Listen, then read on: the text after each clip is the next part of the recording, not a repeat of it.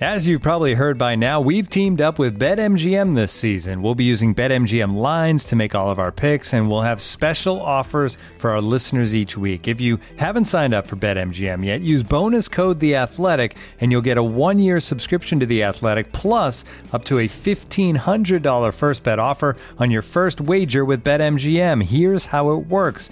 Download the BetMGM app and sign up using bonus code The Athletic. Make your first deposit of at least $10. Place your first bet on any game and claim your voucher for a one year subscription to The Athletic. See BetMGM.com for terms. U.S. promotional offers not available in D.C., Mississippi, New York, Nevada, Ontario, or Puerto Rico. Gambling problem? Call 1-800-GAMBLER. Available in the U.S. Call 877-8-HOPE-NY or text HOPE-NY 467-369 in New York. Call 1-800-NEXT-STEP in Arizona. 1-800-327-5050 in Massachusetts. 1-800-BETS-OFF in Iowa. 1-800-270-7117 for confidential help in Michigan. 1-800-981-0023 in Puerto Rico. First bet offer for new customers only in partnership with Kansas Crossing Casino and Hotel. Don't forget, if you haven't signed up for BetMGM yet, use bonus code The Athletic, and you'll get a one-year subscription to The Athletic, plus up to a fifteen hundred dollar first bet offer on your first wager.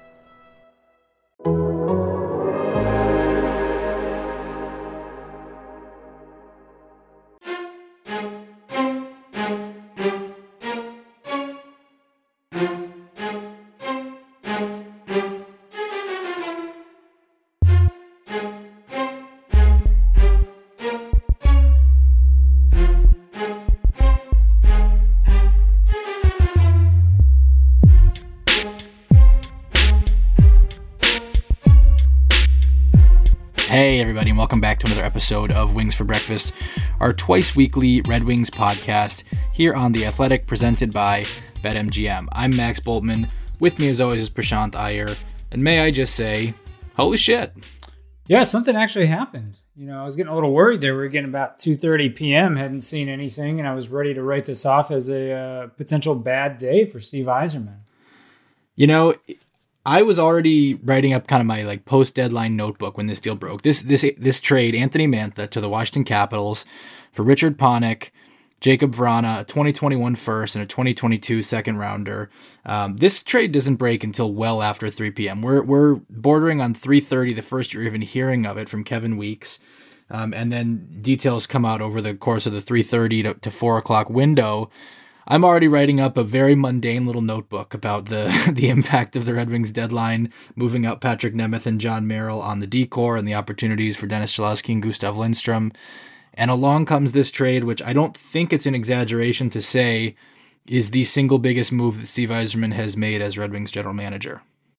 Yeah, I mean, this is one of the m- kinds of moves you and I have basically kicked around for the better part of this season where it was like, you know, he's got a history of doing these these kinds of big shakeup deals slash transactions. You know, he he bought out Vincent Lecavalier, he traded Martin St. Louis, he sent Jonathan Drouin to to Montreal for uh, Mikhail Sergachev. So these were the kind of moves that Yzerman certainly wasn't shy about making, but to actually see it unfold, to see arguably the the best forward or the bare minimum second best forward on this team dealt uh, for what certainly amounts to, to future, I guess, kind of future planning uh, was just exactly that. It was a holy shit moment. Like I had had written off the day. I was getting ready to take a little nap, and then uh, and then and then somebody pings me with a with that Mantha deal. So you know, it's kind of a it's the swing that Yzerman sort of has been known to take, and he steps up and he and he takes it again here in Detroit.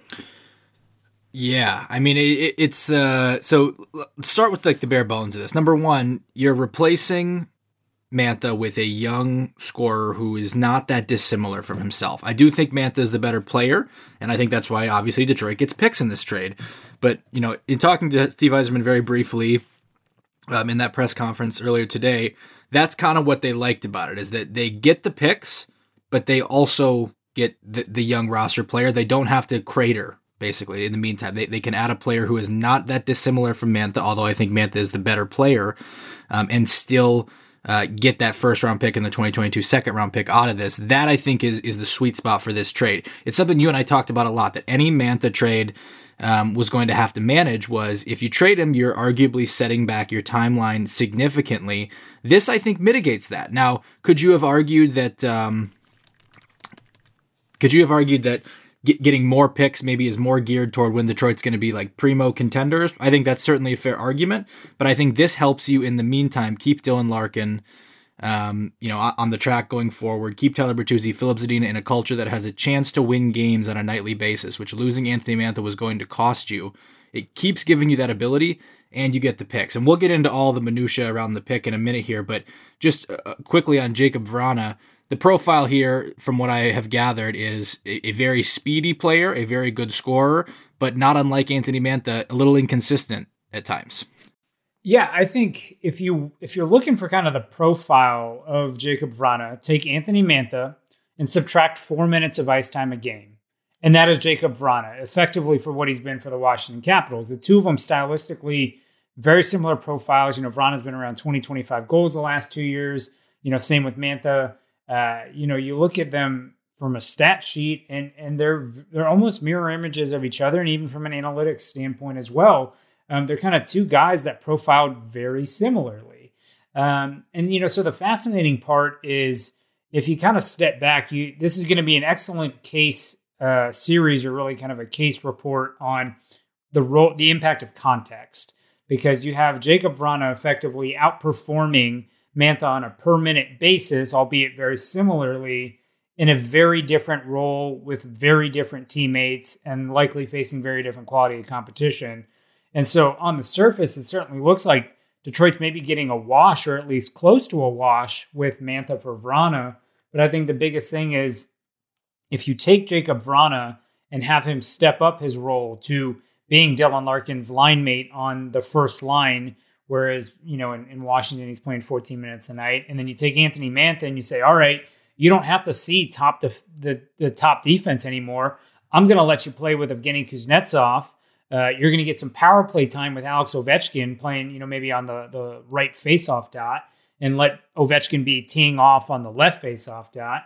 You're going to pick up some points from there. And we're going to kind of tee back your ice time to about 16 minutes. You know, how much does the the profile of the two players change. So I think it'll be a really interesting examination in kind of context and really how well these models account for it because on the surface it certainly looks like in Vrana you're getting a player that's at, at bare minimum 90% of Mantha.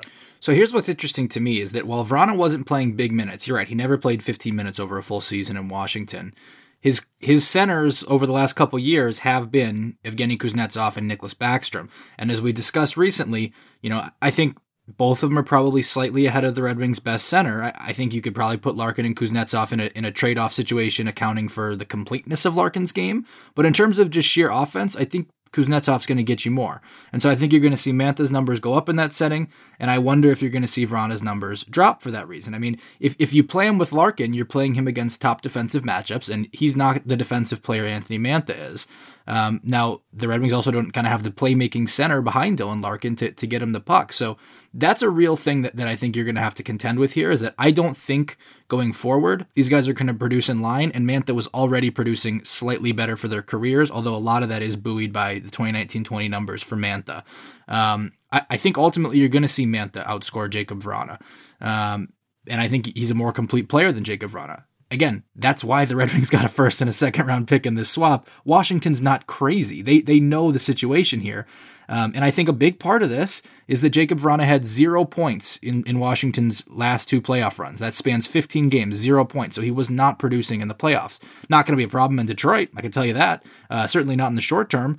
Um, but that's a real thing. And that's why Detroit is getting these picks. I think Detroit wins this deal on value because they're going to be able to replace Mantha's, um, a large chunk of Mantha's production while getting two premium future assets. I don't think it's this total heist regardless because Detroit still has to hit on those picks to make it that w- that w- win in the trade, so to speak. Yeah, yeah, I definitely agree on that point as well, and I think that's the important context when when analyzing this is you you see a lot of people going, "Oh, I can't believe Washington gave this much up. I can't believe you know they threw in picks on top of Rana and Vrana's this outstanding player." I really do think there is something to be said about how much context is going to play a role here. I mean, you know, I'm actually hit the nail on the head. You look at Rana's last two seasons this year, he's playing with Evgeny Kuznetsov and Tom Wilson. Last year, it's Evgeny Kuznetsov and TJ Oshie. Like those are his line mates. Yeah. And you know, unless he's playing with Dylan Larkin and Tyler Bertuzzi, Detroit can't offer him anything like that. And then again, you look at that Kuznetsov and Oshie line or Kuznetsov and Wilson line. that's a line that's then sheltered by playing behind Nicklas Backstrom and Alexander Ovechkin. So that's just that is context and, and protection that Jakub Vrana is not going to have in Detroit. Um, Detroit also stylistically, you know, not as open of an offensive team as you're going to see in maybe Washington, right? You know, we've talked a lot about how Jeff Blashill likes to keep things tight. He's going to really expect a lot out of, uh, you know, Vrana def- defensively. So I don't think you're going to get the Washington Capitals version of Jakub Vrana. I think you are going to see a, you know, pared down version. And at the same time, you're going to see Anthony Mantha really ramp up his performance over there in that system. I think he's going to be an outstanding player for them. So on the surface, the value is not what it's what it looks like. I think you are going to see some significant variability there. And then absolutely, Max, you have to hit on your draft picks. Um, you know, the 2021 first, Washington's going to be in the playoffs. They're likely going to win their first round, maybe not. It's hard to say, but even if they don't, worst, they're at the very end of that tier. Right. Yep. Even if even if they don't, you're talking somewhere between 20 and 32, right? So you are talking about a late first round pick here again, I'd rather have it than not, and would rather have that extra first round pick if you're Detroit um, in a draft that uh, arguably, you know, maybe people don't have as much information on as, on some of these guys as they might like. Uh, that would be a good pick to have, uh, and absolutely something Detroit can do given their plethora of other picks they have in 2021.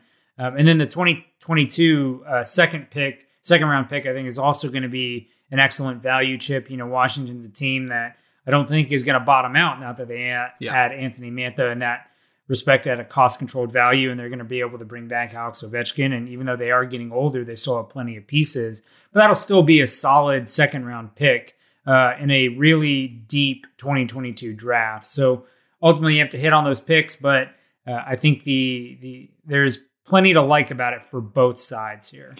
I'm going to be very out of character for a moment here, do something that I usually rail against other people for doing um, very early into a player's tenure.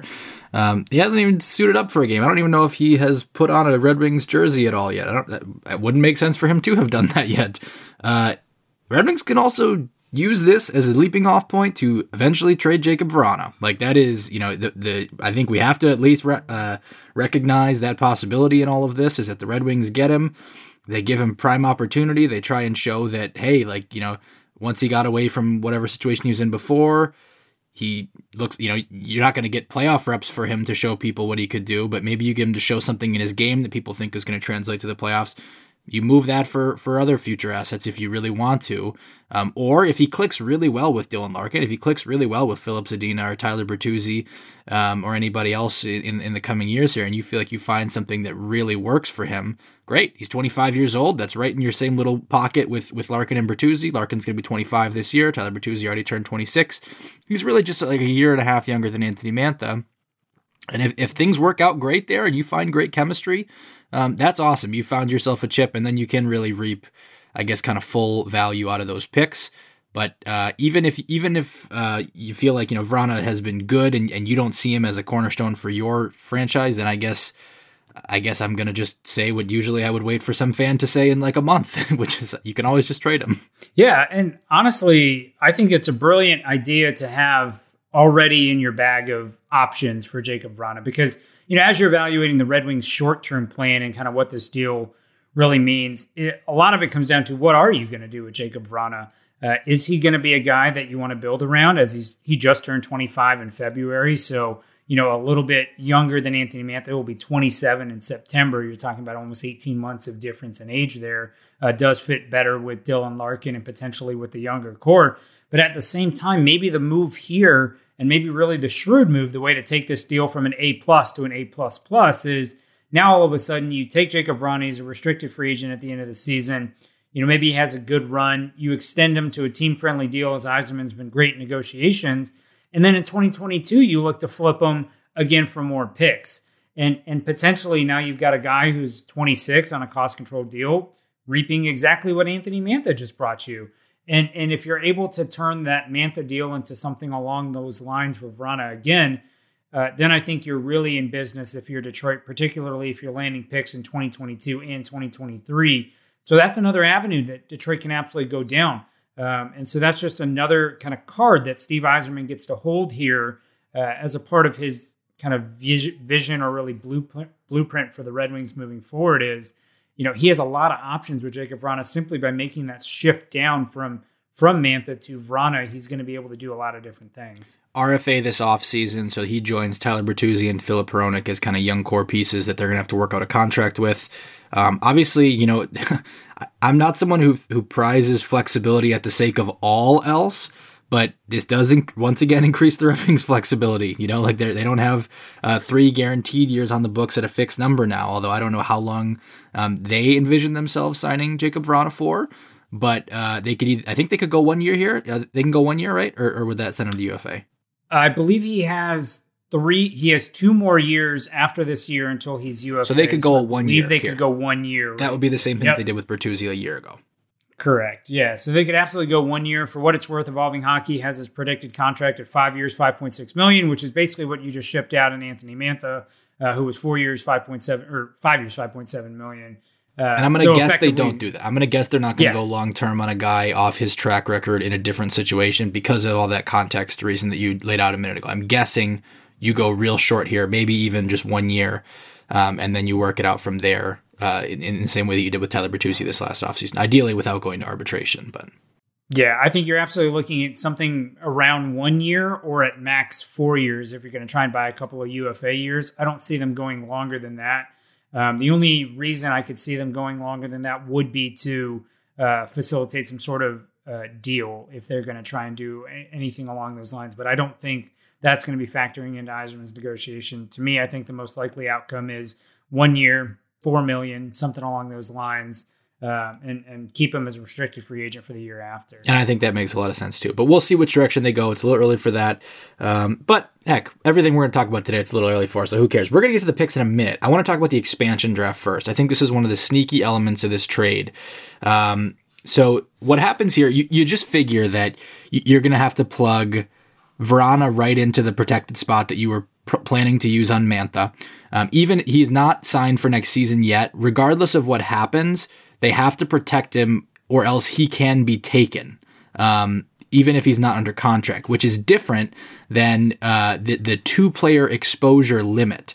So the players who are count toward this. The rule is you have to expose two players who are two forwards, I should say, um, and one defenseman, and, um, and then there's a different number for goalies, but um, two forwards who have who are both under contract for the 2021-22 season and have played a certain number of games over the last year or two years. Um, it, it's changed because of the prorated season. I think it's 54 now. Is that right? Yep, 54. Yep. So uh, Panik meets that, and I think that's significant for this reason. I'm I'm imagining that Washington is happy here to get out of this contract. It's 2.7 million AAV for two more years. Um, I imagine that's part of the reason the Red Wings got the draft pick return that they did. But one little benefit they're going to get out of it is that while the only kind of um, you know non-core players that they had that were going to fit this role previously were Frans Nielsen and Vladislav Namestnikov, they can now add Richard Panik into that mix. And if they decide that they want to protect Namestnikov, they can expose Nielsen and Panik, and that will satisfy that minimum requirement and allow them to not have to worry about it on any of their other forwards. And at this at this juncture, I'm going to go ahead and guess that's what they will do. Yeah, I think that was kind of a hidden wrinkle to this deal was bringing in a third forward um, who meets that criteria. Non-core, maybe because they have a lot that. Yeah, I should it. say yeah. Right, right. I mean, because Larkin meets it, you but know, you're protecting those guys. It. Yeah, right. It's it's a third guy who you can now put into consideration for a forward you want to expose, and you just have to pick two of those guys. And so really, it's it's Panik, it's Namestnikov, and Frans Nielsen. You have to expose two of them right now if you're Detroit, uh, based on the gameplay's requirement, because no one else is going to meet it. I think amongst their forwards. Um, going the rest of the way. I don't even think Svechnikov can meet it, or maybe he's got 14 games to go um, to be that. But either way, he's not under contract uh, for next year, so it wouldn't yeah, matter. He's not under contract. He is a restricted free agent, so I suppose you could leave him unprotected and let him be claimed. But uh, all that being said, I, I, do think that makes a lot of sense. I think you end up seeing Namestnikov protected now, allowing Panik to be a guy that's exposed, not necessarily taken. Um, and so I think that's kind of another interesting wrinkle to this uh, this deal from Yzerman. Yeah, now what you're going to be deciding at the end of this protected list is you're going to be deciding, um, in addition to who to expose uh, it, to meet that threshold, you're also going to be deciding who to protect. And I think we're pretty locked in here at uh, Larkin, Bertuzzi, Vrana, Fabbri, and Rasmussen as, as the top five on that list. Uh, I think you're going to protect two after that of Namestnikov, Erne, and Smith. Probably tells you what they'll think. Well, probably will tell you what they think of Erne and Smith in that sense because Namestnikov is an older player who only has one year left on his contract. Heck, they could expose all three of those guys that we just mentioned and, and fly past the measure if they want to protect both Smith and Erne. Wouldn't surprise me if they protect uh, Namestnikov and Erne either. Um, and especially with the way Erne's played, I think he would be on my protected list as of today. Um, but we'll see how that goes. And so uh, that's kind of how it's shaping up up front for the Red Wings, uh, which which again takes us into a place where um, the Red Wings could lose either a forward or a defenseman possibly in this thing not sure it's going to be a, a, a, a, catastrophic level either way. Yeah, I, I would have to agree with that. I don't think you're really losing anybody catastrophic here. I think early season concerns of DeKeyser not meeting enough games played on the D end, uh, those have been abated as DeKeyser has now met the games played required uh, requirement to be that one defenseman that can be exposed, that's that's played enough games, allowing the Wings to to protect Troy Stecher. So I really don't think any loss in the expansion draft is going to be a catastrophic loss for the Wings. Looking for an assist with your credit card but can't get a hold of anyone? Luckily, with 24 7 US based live customer service from Discover, everyone has the option to talk to a real person anytime, day or night. Yep, you heard that right. You can talk to a real human in customer service anytime. Sounds like a real game changer if you ask us. Make the right call and get the service you deserve with Discover. Limitations apply. See terms at discover.com slash credit card. Looking for an assist with your credit card, but can't get a hold of anyone? Luckily, with 24 7 US based live customer service from Discover, everyone has the option to talk to a real person anytime, day or night.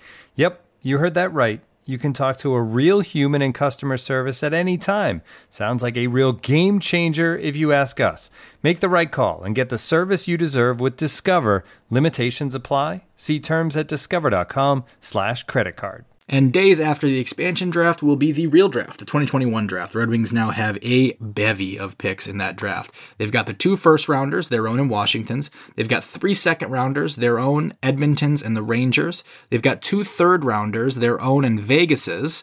And they've got two fourth rounders, their own and help me out. Is it Colorado's? Tampa. Tampa. It's Tampa. Dang. I was on a roll there. I, I don't even have CapFriendly up in front of me. And then two fifth rounders, right? And they've got That's theirs right, in Ottawa. Ottawa, so right. So you have 11 picks in the first five rounds in a draft where arguably there has been some limitation in your ability to aggressively scout these guys.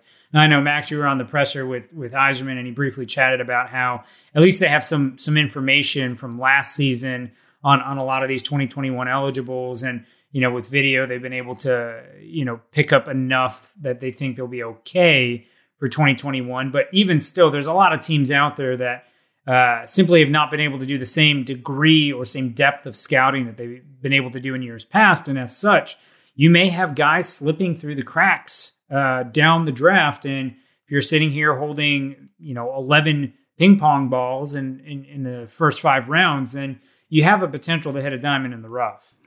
Here's my thing. You know, I, they, they, can. So Yzerman talked about this, and I thought he was spot on when he said this, which is that with drafting, you can either get really lucky in a year like this, or you can get really unlucky in a year like this. Meaning, either the lack of scouting causes somebody unbelievable to uh, fall into your lap at this pick, and like that we presume is going to be in the twenties, um, because other teams weren't able to see him enough or or some other reason.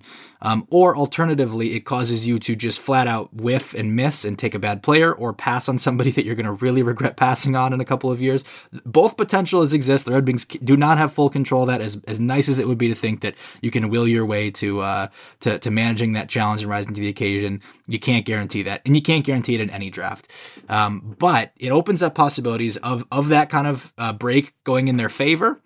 And I also think people always talk about the trade up, especially when, when you're early in the second round and you want to trade up.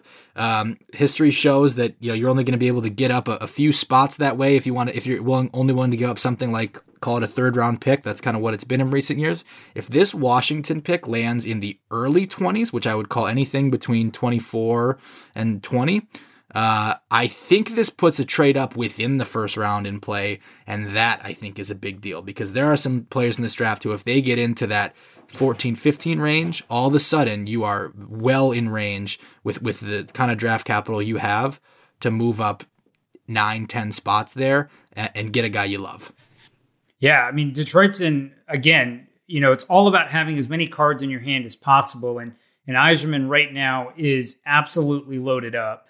Uh, and so, you know, the trade up is an option. You know, he can continue to trade down and land more picks, right? If let's say that Washington pick is, you know, 28th or 29th, right? Because they happen to go pretty far and you trade that back and you land two more second round picks. Well, now you're really kind of picking five times or, or, in the second round, and you're just able to load up on more guys that slip that way. So, you know, he's really got all these different options. I will say the one critique of some of his moves is sometimes I do think we place so much stock on having these third, fourth, fifth round, sixth round picks um, as you know shots in the dark. I think it's important to recognize how much of a shot in the dark it is. You know, so Max, I sent sent you this as a text earlier today. You know, I went through the 2005 to 2014 drafts just to make sure we had enough time uh, to really evaluate some of these players and looked at just the percentage of players that even hit 200 NHL games played, which 200 is a pretty soft barometer. That's barely two two full seasons. Um, you know, so in, in, in this regard, I looked at the number of players in each round that actually hit 200 games played. You have your third round. Uh, you only hit on 19% of players actually make 200 NHL games played. By the fourth round, that drops to 15%. So again, if you're thinking about roughly 30 picks, you're talking about maybe four picks uh, actually hitting five picks at most. Fifth round, that drops down to 10%. Sixth, 9%. Seventh is going to be 6, 6.7%. So actually just landing a lot of these extra picks, while great, still doesn't actually give you that much of an opportunity to hit on a great player uh, or even a guy that just makes the NHL that can even replace the guy you maybe gave up, like in the Jon Merrill deal. So ultimately speaking, I do think there's something to be said in the way that yes, it's nice having all these picks because it offers you a lot of opportunities. But if you make all those picks, just recognize that the probability of even landing an NHL player is still quite slim. Yeah, it, it is quite low, and, and you have to recognize that. And so, what but what you're looking for with the Red Wings, as you mentioned the other day, is you're looking for elite talent. And and while I think that um, this trade is no guarantee that you're going to find that, nothing is. And in fact, in terms of the actual talent on your roster, I think you got a little less elite than you were yesterday when you had Anthony Mantha on it. What the first round pick and the second round pick does is it adds enough, I think, added value um, or added expected value in those picks, and at least the chance that, that you can hit a home run on those picks that it really makes this a good deal for the Red Wings. I think that's where the where the where the win lies is in the picks um, and and the potential that those picks give you. It's not a guarantee by any means, and it's possible that in three years we look back on this and say, yeah, it, it didn't really it didn't really work. But um, when you take the the aggregate of this deal, you take replacing um, Mantha with a still good, productive young scoring winger who's got speed, who can score, um, and, and gives you real present value and the potential for more future value. And then you top it off with the picks, which are no guarantee, but which could have enormous value um, if a couple things break the right way. That's why I think the Red Wings did great here.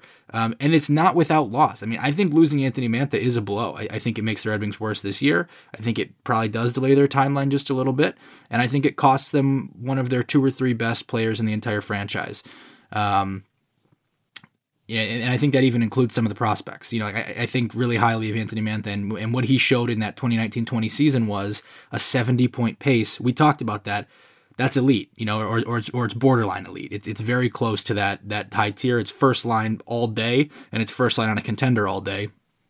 And you no longer have him in the fold. You replace him with a player who I don't think by reputation is any more consistent than he is, um, but he is a little bit younger, and he still gives you the element, the added runway of those extra years, and, and the scoring element that you're giving away, and you get those picks in the process. That is why the Red Wings did this deal. It, it was the combination of those two things. And so uh, the the picks aren't a slam dunk. The player is not a uh, you know an upgrade on Anthony Mantha himself, but on the aggregate of all of it, that's where you see the Red Wings get their value. Yeah, yeah, that's absolutely it. And so, in, in no capacity should this deal be viewed as anything less than an A from the Red Wings standpoint. I mean, they did everything they did. They landed a number of different cards. They opened up a number of different avenues. But at the end of the day, yes, they lost arguably their their best, if not second best player on this team. And so you know, when you kind of sit and reconcile with that, there are long term implications for what this means. You know, Steve Yzerman on day one said, you know, I it's going to be a long process. We're going to be here for a few years. It's going to take four or five years, but now you're a couple years into this rebuild uh, under Yzerman, and you're making a deal like this for Anthony Mantha. I do think it does have significant implications. I think getting Jakub Vrana back is maybe a nice stopgap that doesn't necessarily set this back as much, but it's I think a lot of this really hinges on how do the Red Wings approach the offseason? Because I think there's really two distinct directions they can go. They can say, we like our core of Larkin, Vrana, Bertuzzi. We're going to add these new guys in and we're going to watch this group for another year. Or it's, we're going to tear down even more. And now we're starting to talk about Tyler Bertuzzi deals and we're starting to talk about Jakub Vrana deals. So I think that'll be a really interesting kind of thing to, to keep an eye on as the Wings hit the summer. It will be. Uh, I'm, I'm curious, what are your expectations for Vrana the rest of this season? Because he's going to be jumping into a brand new system. He's only going to have 12 games to make whatever kind of impression he's going to make. He's not going to have a lick of chemistry, as far as I'm aware, with anybody on the ice. Maybe a couple of the Czech guys he would have seen at some kind of, but but he's even he's much older than Zadina. Maybe he and Hronek could have a little bit of rapport dating back a while. Um, yeah, what what do you expect from from Jakub Vrana? And I guess we throw Richard Panik into that the rest of the season honestly, I have no expectations for either of them. It's it's so hard to do this uh, in a season like this to to switch teams. These guys have to drive themselves uh, to get to the next team. The season's been such a you know hectic schedule where it's almost like you're playing back to back games or every other night. There's very limited practice. I suspect these guys are going to have a very tough time picking up the system. I expect there to be defensive miscues. I expect them to be in, you know, zig when their teammates are expecting them to to zag, and that's going to happen. But I think Jakub Vrana is a very talented player. I wouldn't be surprised if he, you know, in his 12 games nets six or seven points, and and Panik has been a solid defensive player. So I think you know he's kind of in the mold of a Sam Gagner uh, to that respect as well. And so I think he'll he'll be able to kind of shore up, you know, the bottom six for the Red Wings there. Um, but I'm coming into this with no significant uh, expectations for either of them just because they are facing substantial challenges trying to integrate into a team in this season in this pandemic with no practice effectively. Yeah, I and and so that's that's the challenge that the Red Wings are going to face in evaluating him ahead of a contract too. I think that's a, a noted wrinkle. You got to trust the track record, but you got to understand that he's going to be in different circumstances. That's a relevant thing looking ahead to this summer. I guess the last thing that there is to discuss on this before uh, we get out of here and go watch the the Red Wings Carolina game, which is going to start any second here, um, is what does this mean? I guess for the rest of this summer. I mean, you you've alluded in the past to uh, should the Red Wings be looking to make something like an offer sheet? It's kind of the eternal question that never really goes anywhere. Um, there's also, I think, the question of if you're willing to trade Anthony Mantha, are you willing to trade either Jakub Vrana or Tyler Bertuzzi um, off of this deal to continue to, to, to, go for picks? I mean, Steve Yzerman, in getting Vrana, I think clearly signaled that they still want to be trying to improve next year. You probably don't want to be just making all of these moves in service of pure picks uh, without improving your team in the short run. But does this open the door for either of those two kind of things and maybe two kind of things that could, I guess, in some ways work in tandem? Yeah, I mean, and those are really the two distinct, I think, avenues in which the Red Wings can decide to go down this summer. It's I want to retool very, very quickly, in which case you can maybe make the decision that I'm going to go after an offer sheet, and people are instantly going to balk at the offer sheet. I'm not going to lay out the math for you this episode. Maybe I'll do it down the line um, on, on why an offer sheet makes sense. But this season does hold a number of attractive candidates for an offer sheet. You're talking about Elias Pettersson, Andrei Svechnikov, Cale Makar, Miro Heiskanen, Brady Tkachuk. These are just five of the guys um, who are going to be in need of a new contract. And if you know Steve Yzerman calls you up and and is willing to to make you a deal, Vancouver in particular, I think is in a tough spot with Pettersson. You know, if you're able to land a 22 year old who's arguably one of the top five centers in hockey already, if not very, very close.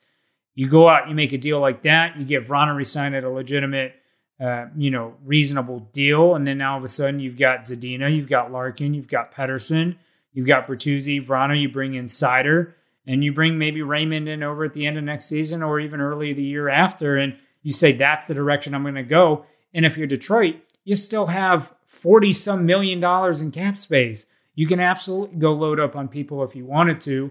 Or what I think is the more likely option is you go down the route of let's explore a Tyler Bertuzzi deal, let's explore a Jakub Vrana deal, let's see if we can pick bring in more picks, more prospects. We'll build around Dylan Larkin right now, but recognize the future is going to be the Zadina, Raymond, my 2021 pick, my 2022 pick kind of core. Here's one of my kind of reactions to this trade is that if the core continues to become this younger group, which I think a lot of people, um, you know, eh, certainly who our listeners have seemed to think is already shifting toward this next wave. This is Zadina, Raymond, Seider age group more so than the Larkin, Bertuzzi, Mantha group. I think those people are vindicated today by something like this, even though you're still getting Vrana in there. Um, I think this does signal that maybe that's the case. And if that's the case, I think you're looking at Dylan Larkin almost in kind of the Gabriel Landeskog lens from now on, where he's he's the veteran, steady leader. He's still going to be very good. Gabriel Landeskog has had some of his best seasons of his career in recent years in what are not thought to be kind of the uh, the peak prime years for for NHL forwards. These are 26, 27. He's 28. Is he 29? I think he's 28. I think he's 28. So I mean, I think if you're looking at that and you're saying the Red Wings are going to are to you know kind of start to turn this corner in in two three years and, and really be contenders in four five years, that really puts him right right in the Gabriel Landeskog range.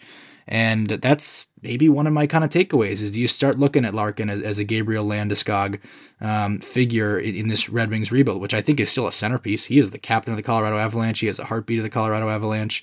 Um, he's just not the best player of the Colorado Avalanche. And I think it's entirely possible that that may be where this heads in, in terms of just the age curve analysis of, of this whole thing. Yeah. I mean, I, and I think you're okay with that. And I think you have to recognize that, you know, as much as – uh, I probably over belabor the point of uh, you know getting younger, building around the young core. These teams don't win without veterans. I mean, you look at Tampa. You know, Steven Stamkos yeah. is an absolute stud. He's still helping them out. He's doing great things for McDonagh for Tampa. Right, Ryan McDonagh absolutely going to be able to do that for you. And you know, you look at Colorado, you look in Carolina. Jordan Staal's being honored for his 1,000th game here in Carolina. He's the captain of that team. He means a lot to that team. Uh, he is playing some of his best hockey right now. Um, he is that seasoned veteran. So you you need those guys around. Um, the question is always like, can you do it at the right price? But Dylan Larkin is a Red Wing. He's a lifer. You absolutely can shift your core from Larkin, Mantha, Bertuzzi down to this Zadina, Raymond, Seider, add other guys in as necessary, but still have Dylan Larkin be a focal point for this team. It's interesting, and so I think I think as you go forward, you know, I, I know the offer sheet talk is is is always the sexy item in every off season. I maintain, as I as I have, that the ideal weaponization of an offer sheet is against a capstrap team for one of its non-cornerstone players, a player that you really liked, a player in the mold of last year, Erik Cernak. Not a cornerstone, really good player. And I think if you wanted to offer sheet him, you could have put Tampa Bay in a position where they could not have accepted. Whereas if you talk about offer sheeting guys like whether that be a Brayden Point, whether that be an Elias Pettersson, whether that be for Tampa last year like a Mikhail Sergachev, or Toronto a couple years back a Mitch Marner, they will move heaven and earth to make sure that you can't do that. You saw Columbus uh, kind of guarding against the Pierre Luc Dubois offer sheet last offseason. Go for a player that a team cannot guard or will not, you know, move the pieces to guard against. I think that's the application of an offer sheet, and that's where you're going to get it. The Red Wings are rich enough in those kind of middle round picks now that they can totally do that if they, if that's something they want to do. Although they're still rare, and I never will predict one because they just don't happen. Um, but if you want to do it, that's how I do it. I would, I would go for those second tier pieces, which is not to say they're bad players. It's just that they're not the core franchise players that you know. If you come after Elias Pettersson, Vancouver will do whatever they have to do. They will give their future first round picks to move Loui Eriksson, and you've certainly kneecapped them that way. But all you've done uh, is made some other team rich in Vancouver's picked and and and, drove Pettersson's cap hit up most likely. You're not going to steal Pettersson from Vancouver, um, and and if you are, then you are going to have to contend with he absolutely better make you good enough to get out of the lottery, and I think he does, but it's not a guarantee either. You know. Yeah, and that is the challenge to it. I think uh, you know not to belabor this as we we focus on the wings here, yeah. but you and I also just made a lot of fun of Jim Benning a couple weeks ago, right? And you look at some of the moves he's making uh, I mean, he's got six guys making more than five million a year for next season, and he has to re-sign Quinn Hughes too. So I don't know. He's got his goalies making ten million between the two of them. They'll make it work, and only one. They're the franchise. They're the franchise. They, they, they are, and so again, I, we'll see what happens. But if I'm Detroit and I have plenty of money to drop 11 million on Elias Pettersson for seven years I'm going to do it because he's actually worth all those picks. So, but I could see we'll the see. argument. I wouldn't do it. I could see the argument. I mean, it, your whole goal is that if you, if you get if you get one Elias Pettersson out of your next four draft picks, you're you're thrilled. So just Right. go get Elias you get Pettersson. one Elias Pettersson, you're good. Exactly. You're good. Um, I get the argument. I wouldn't do it. I don't think Vancouver would allow you to do it anyway, even if you even if you thought you could. But you know, that's just me addressing the the, the Twitter uh, dialogue that I sat out a couple days ago that you stirred up. Max, we need fun in hockey. Give me this. Uh, no doubt, no doubt. I'm I'm not against it. I'm just weighing in, uh, and I'm weighing in here from the comfort of my own little uh, upstairs where nobody can uh, ratio me until they decide to later. Um, but we'll see. We'll see where this leads. I think this is a this is a, a seismic move. Frankly, I mean, it, it's not. Uh, doesn't shatter the earth, I guess, but it, it certainly is. It, it shifts the the look of the Red Wings rebuild in a way that you know. It I would say it's like double the magnitude of the Athanasiu trade last year, which was previously I think the biggest move, so to speak, that that Yzerman had made. And we'll see where it goes. I mean, it, it opens up possibilities for them. I think it turns your focus to a bunch of other stuff. Um, but it, it's a it's a huge deal, and that's why we uh, tried to squeeze in a podcast before the game even started to address it. So apologies again. I think this is like the second podcast in a row that we've done right before a game, and won't have addressed any game stuff. But uh, I have a sneaking suspicion that no one's going to really want to talk about the game tomorrow, and they're only going to want to talk about this trade. So that's what we did. Yeah. And so with that being said, I'm gonna go grab my Anthony Mantha Centennial Classic jersey and turn this game on. That's right. That's right. Enjoy it. And uh, all of you out there, uh, I guess you're going to be listening to this after the game, but uh, hope you enjoyed the game too. Take care.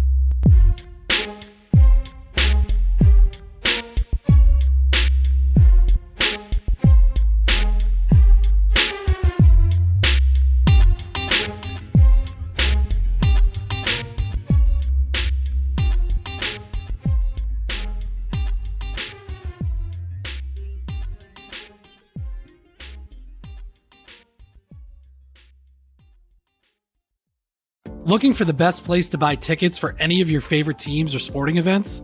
We've got the spot. Our partner, StubHub, has been the leading ticket marketplace in the world for over 20 years, providing a 100% guarantee with every order. From a worldwide selection of live events, the widest choice of tickets, and industry leading partnerships, StubHub has what you need to purchase with confidence. StubHub, an official partner of The Athletic.